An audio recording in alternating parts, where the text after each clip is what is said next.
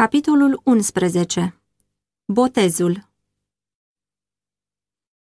Capitolul acesta se bazează pe cele relatate în Matei trei, treisprezece la șaptesprezece, Marcu unu, cu nouă la unsprezece, Luca trei, cu douăzeci și unu și douăzeci și doi.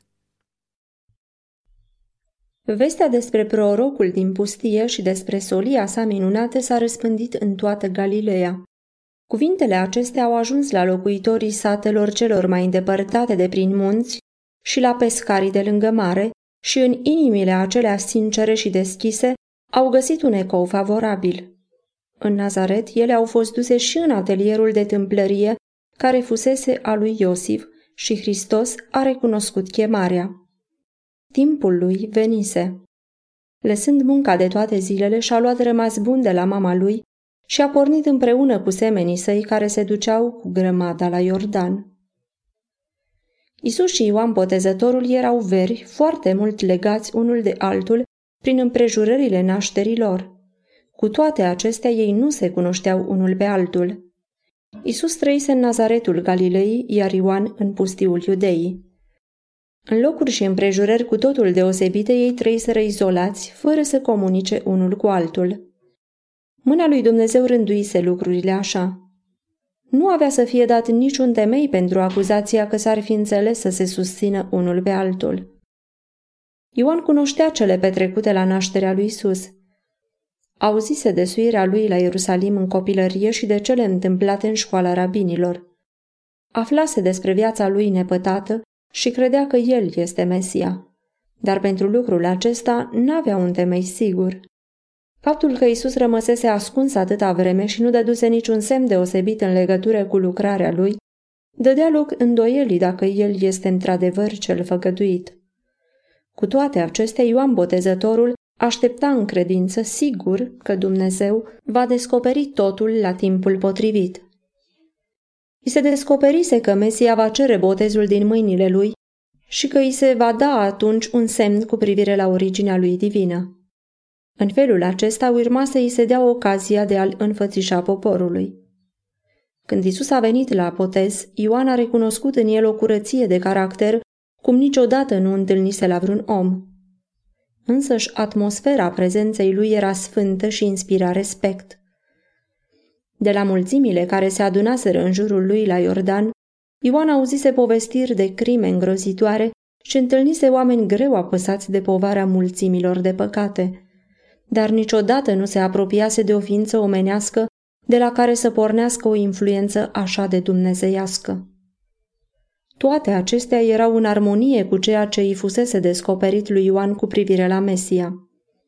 Cu toate acestea s-a dat înapoi în fața cererii lui Isus. Cum putea el, un păcătos, să boteze pe cel fără de păcat? Și pentru ce să se supună el, care n-avea nevoie de pocăință, la un ritual care însemna mărturisirea unei vinovății ce trebuia spălată? Când Isus a cerut botezul, Ioan s-a dat înapoi strigând: „Eu am trebuință să fiu botezat de tine și tu vii la mine?” Hotărât, dar plin de bunătate, Isus a răspuns: „Lasă-mă acum, căci așa se cade să împlinim tot ce trebuie împlinit.” Și Ioan, supunându-se, l-a condus la Iordan, unde l-a cufundat în apă. În clipa când ieșea, Isus a văzut cum s-a deschis cerul și Duhul Sfânt s-a pogărât peste el în chip trupesc, ca un porumbel. Isus n-a primit botezul ca o mărturisire a unei vinovății proprii. El s-a făcut una cu păcătoșii, mergând pe calea pe care trebuia să mergem noi și făcând lucrul pe care trebuia să-l facem noi. Viața sa plină de suferință și de răbdare, după botez, ne este de asemenea o pildă. Îndată ce a ieșit din apă, Iisus a plecat în rugăciune pe malul râului. În fața lui se deschidea o eră nouă și însemnată. Acum începea lupta vieții sale pe o scară mai largă. Cu toate că era Domnul Păcii, venirea lui trebuia să fie ca străfulgerarea unei săbii. Împărăția pe care venise să o întemeieze era contrară aceleia dorite de iudei. El, care era temelia ritualurilor și organizării poporului Israel, urma să fie privit ca vrăjmașul și distrugătorul lor. El care proclamase legea pe Sinai urma să fie condamnat ca unul care o calcă. El care venise să sfărâme puterea lui Satana urma să fie acuzat ca fiind Belzebub. Nimeni nu l-a înțeles pe pământ și în timpul lucrării lui trebuia să rămână singur. Cât a trăit, nici mama și nici frații lui nu i-au înțeles lucrarea. Nici chiar ucenicii nu l-au înțeles. El locuise în lumina veșnică, fiind una cu Dumnezeu, dar viața pe pământ trebuia să o ducă în singurătate. Fiind una cu noi, trebuia să poarte povara vinovăției și a blestemului nostru. Cel fără de păcat trebuia să sufere ocara păcatului. Iubitorul de pace trebuia să trăiască în mijlocul certurilor, adevărul să locuiască împreună cu minciuna, curăția cu ticăloșia. Pentru spiritul lui, fiecare păcat, fiecare discordie, fiecare plăcere murdară pe care o adusese neascultarea erau un chin. Singur trebuia să urce cărarea, singur trebuia să ducă povara. Asupra lui, care își părăsise slava și îmbrăcase slăbiciunea omenească, urma să apese răscumpărarea lumii. El a văzut și a simțit totul, dar ținta lui a rămas neclintită. De brațul lui depindea salvarea neamului omenesc de căzut și el a întins mâna ca să prindă mâna iubirii atotputernice. Privirea Mântuitorului părea că străbate cerul în timp ce lăuntrul său se revărsa în rugăciune. El știa bine cât de mult împietrise păcatul inima oamenilor și cât de greu le va fi să înțeleagă lucrarea lui și să primească darul mântuirii. El ceru cu stăruință putere de la Tatăl să biruiască necredința lor, să sfărâme lanțurile prin care Satana îi ținea în robie și pentru binele lor să învingă pe distrugător. Ceru o dovadă că Dumnezeu primește omenirea în persoana Fiului Său. Niciodată nu auziseră îngerii o rugăciune ca aceasta. Ei erau nerăbdători să aducă iubitului lor conducător un cuvânt de asigurare și de mângâiere. Dar nu, Tatăl însuși va răspunde la cererea Fiului Său. Direct de la tron au pornit razele slavei sale. Cerurile s-au deschis și asupra frunții Mântuitorului coborî un chip de porumbel din cea mai curată lumină, simbol potrivit pentru el, cel umil și blând. Din mulțimea imensă de lângă Iordan, puțini afară de Ioan au înțeles această descoperire cerească. Cu toate acestea, întreaga adunare era pătrunsă de prezența Dumnezeirii. Lumea sta în picioare privind în tăcere la Hristos. Trupul lui era scăldat în lumină veșnică coborâtă de la tronul lui Dumnezeu. Fața lui înălțată spre cer era plină de slavă, așa cum niciodată nu văzuseră ei o față de om. Din cerurile deschise s-a auzit un glas zicând: „Acesta este Fiul meu prea iubit, în care îmi găsesc plăcerea." Cuvintele acestea de recunoaștere au fost date pentru a inspira credință în inima celor de față și pentru a întări pe Mântuitorul în lucrarea lui.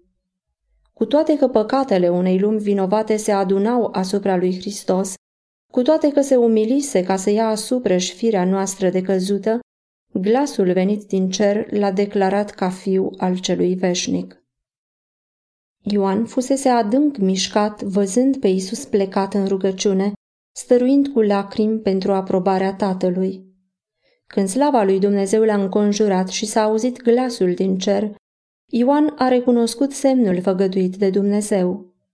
Știa acum că botezase pe răscumpărătorul omenirii. Duhul Sfânt a venit asupra lui și cu mâna întinsă spre sus a strigat: „Iată mielul lui Dumnezeu care ridică păcatul lumii." Nici ascultătorii și nici cel care vorbise n-au înțeles însemnătatea cuvintelor „mielul lui Dumnezeu." Pe muntele Moria, Avram fusese întrebat de fiul său: „Tată, unde este mielul pentru arderea de tot?" Tatăl a răspuns: „Fiule, Dumnezeu însuși va purta de grijă de mielul pentru arderea de tot." Geneza douăzeci și doi, șapte și opt. În berbecele oferit providențial în locul lui Isaac, Avram a văzut simbolul aceluia care avea să moară pentru păcatele oamenilor. Prin Isaia, Duhul Sfânt, folosind aceeași ilustrație, a prorocit despre Mântuitorul, ca un miel pe care îl duci la măcelărie. Domnul a făcut să cadă asupra lui nelegiuirea noastră a tuturor. Isaia cincizeci și trei, cu șase și șapte. Dar poporul lui Israel n-a priceput învățătura aceasta. Mulți socoteau darurile de jertfă tot așa cum priveau păgânii la jertfele lor, ca daruri prin care să înduplece divinitatea. Dumnezeu dorea să-i învețe că din iubirea lui avea să pornească darul care îi poate împăca cu sine.